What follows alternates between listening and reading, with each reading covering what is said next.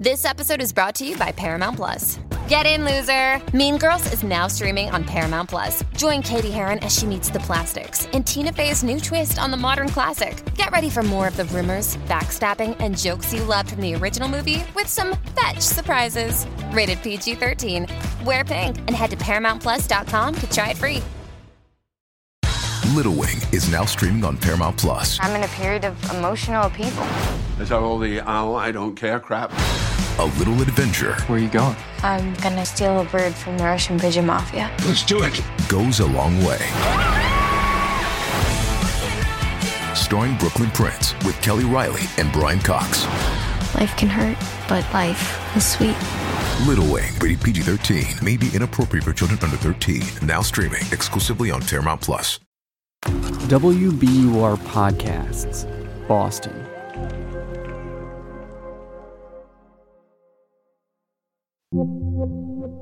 Shannon, you're an independent investigative reporter based in Boston, and I am neither of those things. so I want to know what kinds of stories do you typically pursue? Yeah. So uh, let's see, Nora. I'd say usually I'm looking for, you know, missing money, um, missing accountability. We usually try to find, you know, the people in power who are um, screwing people over, so to speak. Like if there's something wrong with a system, a big picture. Those are kind of the hard hitting topics that, you know, attract me.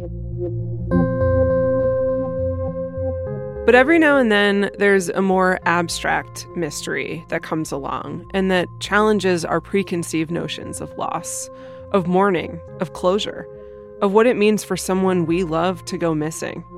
And Shannon, this feels to me like one of those stories. Mm, yeah, Nora, I think it is because for the last two years or so, while I was an investigative reporter at WBUR, I'd been speaking with a family here in Boston about the loss of their mother and wife, a woman named Benine. And technically, we, the public, we know what happened to Benine. Right. Her killing was covered in the local news here in Boston back in 2016. Mm-hmm. And even a few months after she died, there were stories about the investigation. But six years later, we still have no idea what actually happened. Yeah. I mean, we know what happened. And we also have no idea what happened. Even though that sounds confusing, both of those things are true, Nora. This family has been through a lot, and for years they've been trying to come to terms with Benine's absence. But it's really hard when there are still so many questions circling around what really happened to her the day she died. What kinds of questions are circling? Well, I mean, the overarching one is who killed Benine and why? Six years later, there have been no arrests in this case. The family really feels forgotten by law enforcement. And the family's asking more questions revolving around a theory that was generated in the community following Benine's death, a theory involving the police and a cover up. And those questions deserve answers.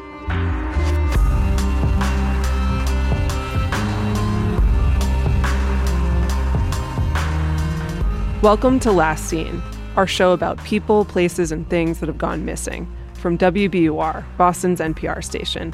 I'm Nora Saks.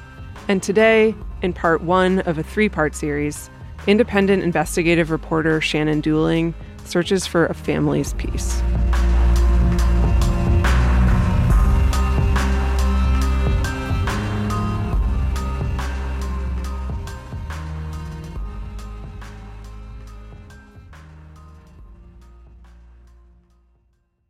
Benine Timothee didn't go missing, but it does feel like she disappeared. If you ask her husband, Andre, it's like she was here one minute and gone the next. Et puis, là, nous étions pas chambre li depuis deux heures jusqu'à 7 heures. We hadn't seen her for a while, he says. Hadn't heard anything from her from 2 to 7 p.m. So we called her. She never picked up. Quand He called her friend's home, where she said she was going that day, and they said she never came. They also called the police. Quand là, nous sortis, nous relé police. That was six years ago. And in many ways, That's when the journey of this family ended and their individual journeys began.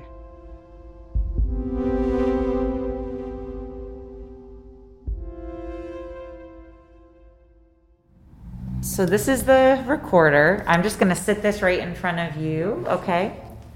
The first time I met with the Timothee family, the pandemic was raging. Vaccines weren't yet a thing, and we were navigating this new world. It was January 2021 and freezing in Boston.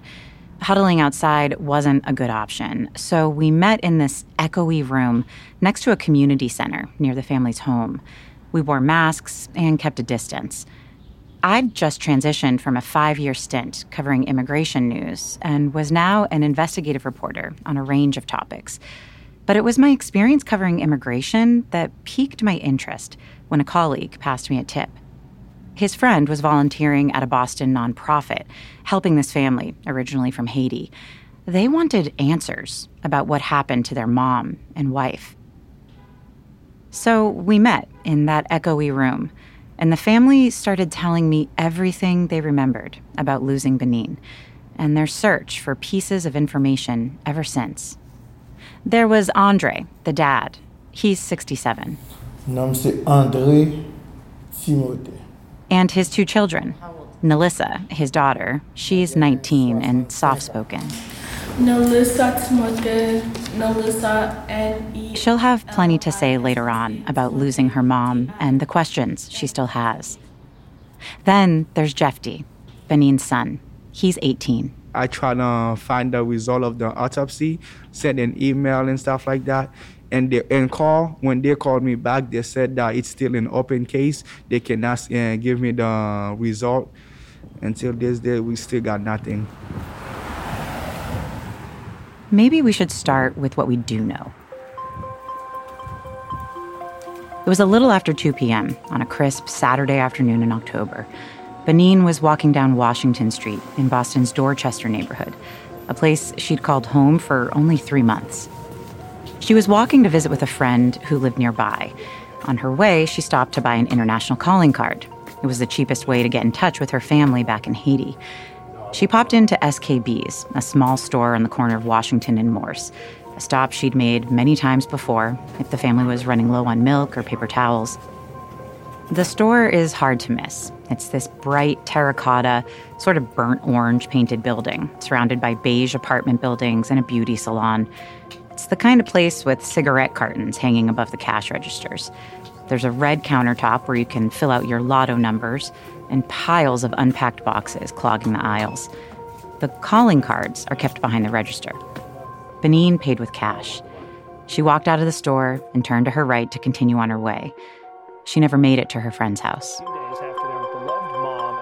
Was gunned down in broad daylight, just a horrific situation. This family had moved to the U.S. from Haiti just a few months ago in hopes of starting a new life. They survived the deadly earthquake only to lose their loved one to gun violence here. Tonight, her children and her husband spoke with our Carrie Kavanaugh. Here in Boston, the place where Andre asked his wife to meet him with their children, where their children were now in school where this family of four had finally reunited after nearly 10 years. They had made it through the toughest parts, survived the distance and the uncertainty. Life in Boston was supposed to be the realization of years of work and planning, and it vanished in an instant.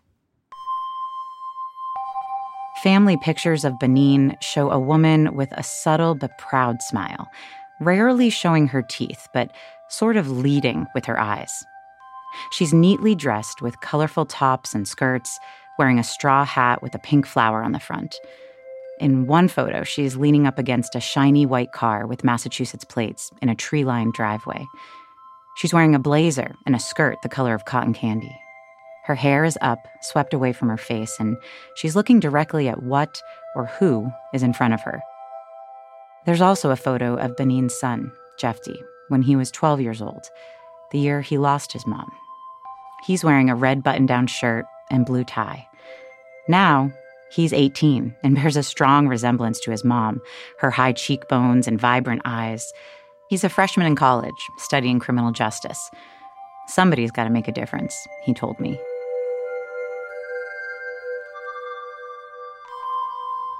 He remembers the last time he saw his mom. They had just gotten back from doing laundry. Our clothes was kind of dirty. We just had like literally anything on, like we were just like goofing around and stuff like that. So we technically, I technically last thing my mom with like just a normal shirt and and then normal sweatpants, I think it was, and then she went outside. That's when everything happened. They lost pieces of themselves that October day, scattered there on Washington Street in between a three story apartment building, a beauty salon, and the SKB Food Mart, which Jeffy says he's avoided ever since. We don't live far away from here. Like we be on the street almost all the time. So when I'm when I'm usually passing the street, I either just keep my head straight. Cause since my mom passed, I never been to the store. Cause it's kind of hard for me to stand exactly where my mom was shot. So every time I'm passing here, I just trying to keep my head straight. Like if I'm driving, I just keep my head straight up, not don't even look at it. Sometimes when it's just my dad driving, I'm passing, I just be putting my head down or be on my phone.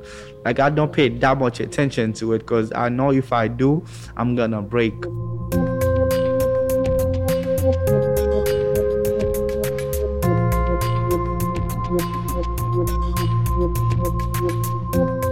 This is Jeffy's reality. It has been for a few years now. Instead of grabbing dinner at the Jamaican spot or popping into one of the nearby stores in this stretch of his neighborhood, it's all sort of off limits.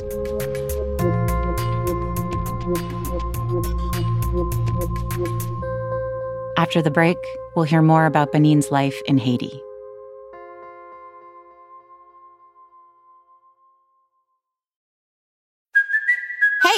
Cuoco for Priceline. Ready to go to your happy place for a happy price? Well, why didn't you say so? Just download the Priceline app right now and save up to 60% on hotels. So, whether it's Cousin Kevin's Kazoo concert in Kansas City, go Kevin, or Becky's Bachelorette Bash in Bermuda, you never have to miss a trip ever again. So, download the Priceline app today. Your savings are waiting. Go to your happy place for a happy price. Go to your happy price, Priceline.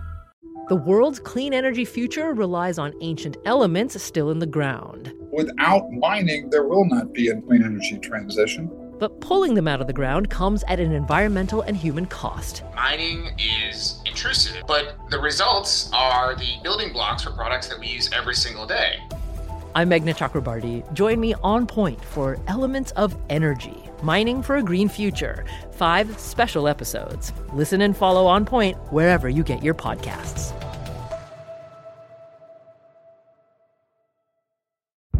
Did you kill Marlene Johnson? I think you're one of the first people to have actually asked.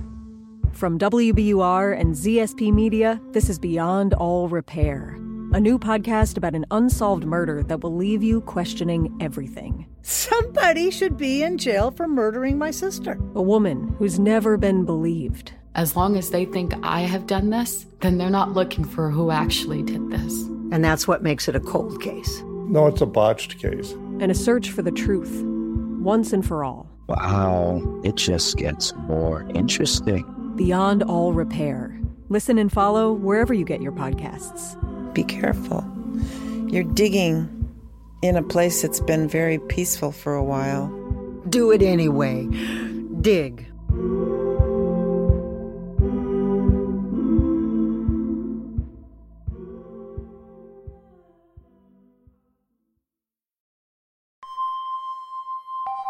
Benine Timothee was born Benine Mascari on April 5, 1980, in Petit Goâve, Haiti. It's a small coastal town southwest of the capital, Port au Prince. It's known for white sand beaches and excellent seafood. Benine was one of six children, four sisters and a brother. She was just 21 when she met Andre, a man more than 20 years her elder. He was a delivery guy at the time in Port au Prince, and one day their paths crossed when Benine was also in the city, selling a mix of anything she could get her hands on, really hair products, t shirts, bracelets. The way Andre tells it, Benine had a vision of meeting her future husband while she was working. So when he showed up that day, making his delivery, Benine already knew. He was the one.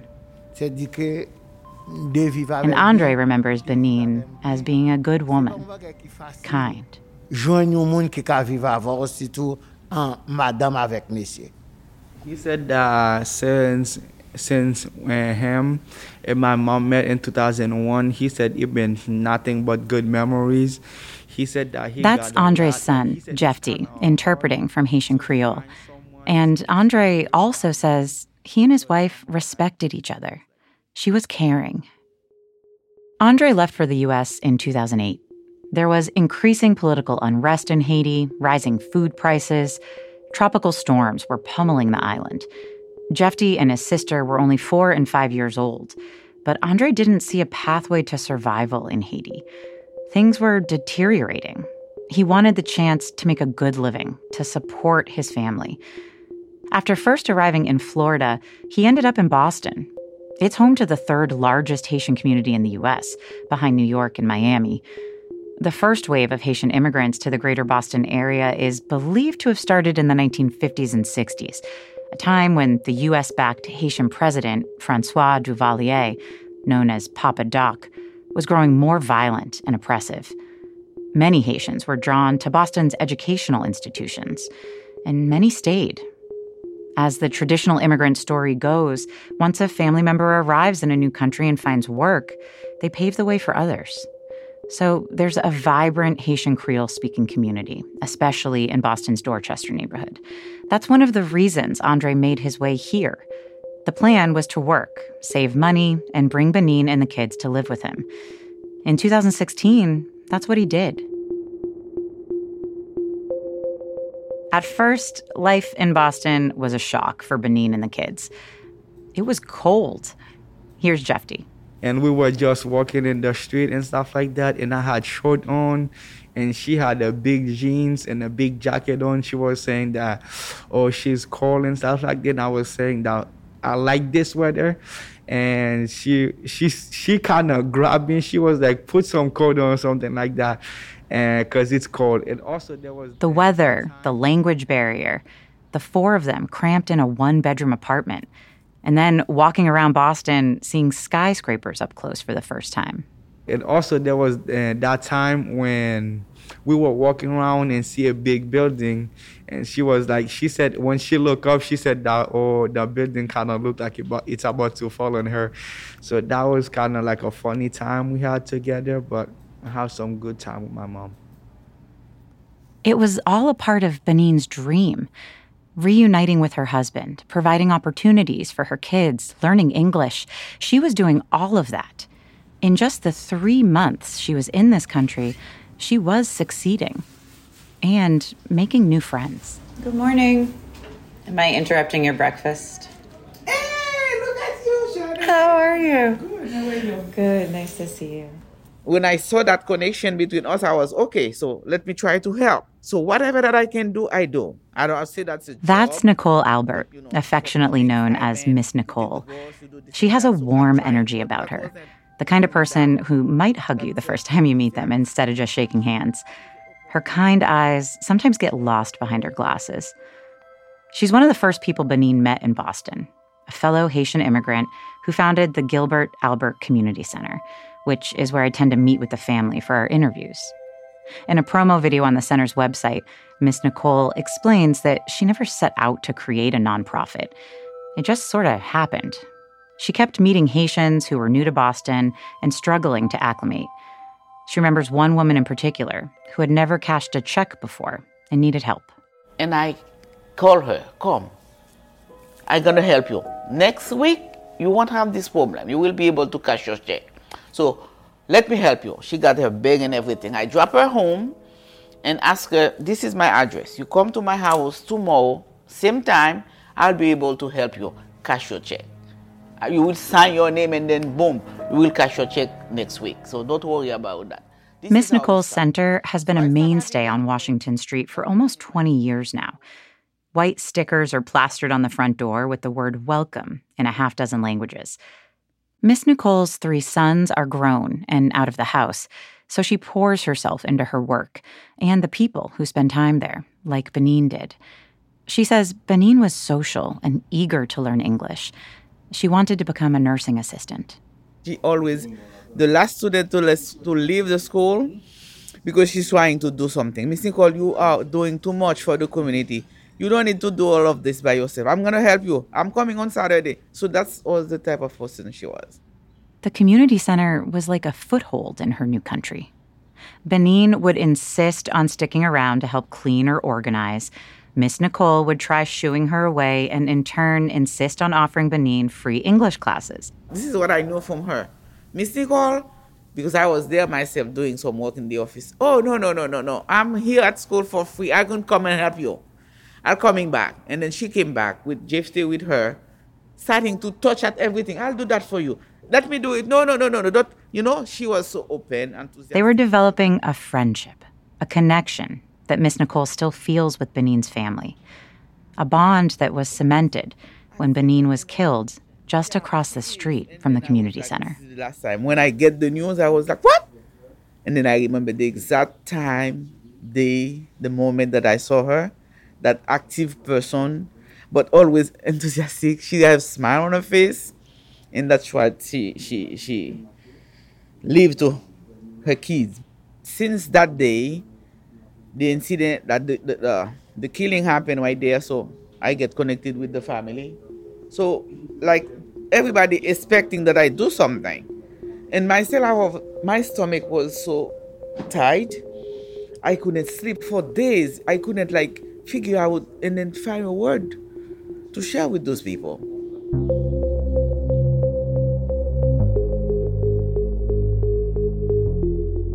At some point, Miss Nicole transformed that nagging feeling in her stomach into action. In the aftermath of Benine's killing, Miss Nicole helped the family navigate meetings with law enforcement, interviews with the press. She would interpret and advocate, research and fundraise. She's driven to help get justice, answers around who killed Benine. But that drive also carries a heavy weight. The first time we sat down, Miss Nicole handed me a manila folder thick with paperwork, the records she's preserved for Andre ever since Benine was killed, the police incident report, copies of the death certificate, correspondences between Andre and the lawyers who've taken up the case over the years. Some of the documents are so old at this point that the ink is blurred, making them difficult to read. Today, within sight of that SKB convenience store on Washington Street and the broken pieces of Benine's family, the English classes continue at Miss Nicole's Community Center. With people using song and laughter to learn, there's joy.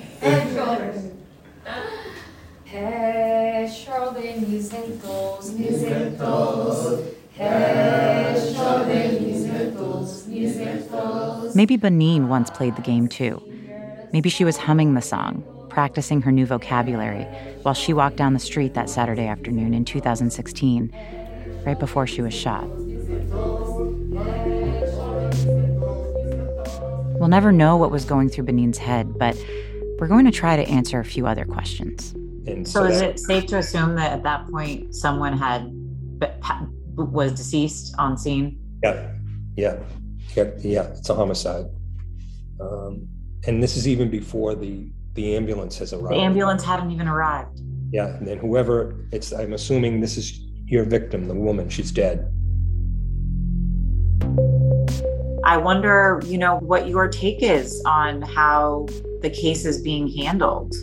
And over the years, even for myself, it's really frustrating because we try to get in touch with some of the police detectives that were on the case. We try to get in touch with a victim witness advocate.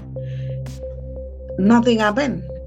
We'll listen to theories about what happened that day. I want this thing to come to a conclusion because in my heart, somebody from the police killed this little woman. Uh, accidentally. Yeah, accidentally. So, so the so the rumor is that. We'll sit down with the Boston police and share new information with Benine's family.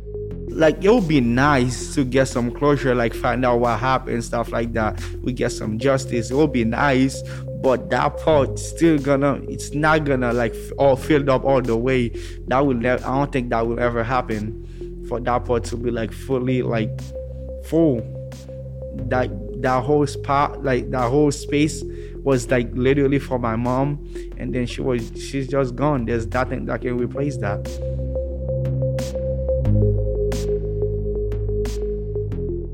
When closure goes missing, you try to pick up other pieces about your loved one, pieces of information, details that matter.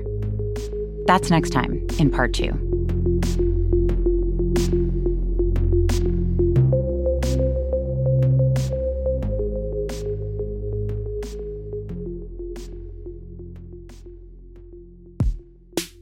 This episode of Last Seen was reported and written by Shannon Dooling.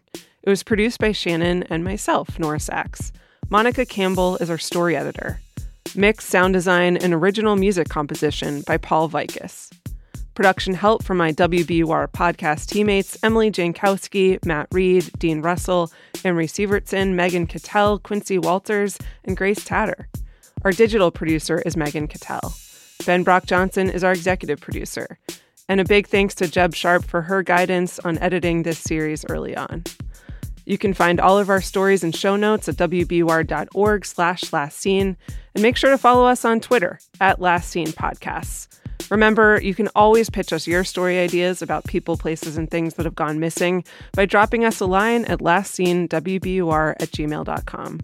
Thanks for listening. We'll be back next week with part two.